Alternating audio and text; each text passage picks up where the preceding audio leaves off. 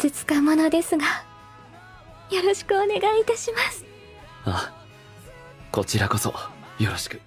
For those who have a soft spot for romance, My Happy Marriage delivered, and it's confirmed that the series will be back with a season 2. Although nothing official has been announced, fans can expect season 2 to premiere in either July 2024 on the summer slate or more likely October 2024 as part of the fall slate. With Studio Kinema Citrus only working on season 3 of Rising of the Shield Hero, we can expect a speedy season 2 for My Happy Marriage.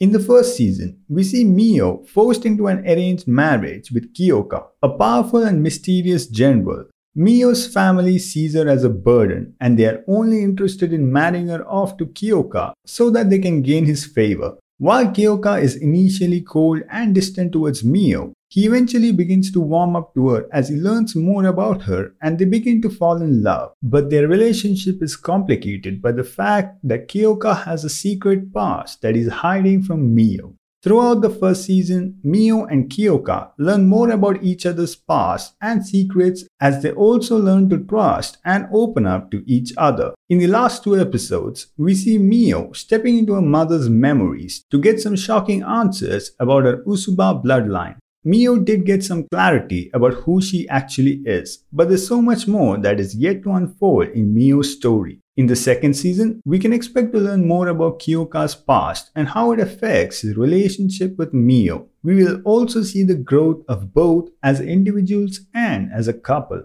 We will finally see Mio invited to the Kudo family villa to meet her future in laws. However, far from receiving a warm welcome, she quickly discovers that her fiance's mother has no intention of accepting her as his bride, but Mio will do anything to make her engagement work. While returning, the two will be ambushed from the leader of the Gifted Communion who claims to be Mio's father, leading to the introduction of a female soldier and previous marriage candidate to Kyoka, who will now serve as Mio's bodyguard. Season 1 was definitely a success, and the return of My Happy Marriage promises more heartwarming moments and emotional journeys for fans who have been eagerly following the story of Mio and Kyoka.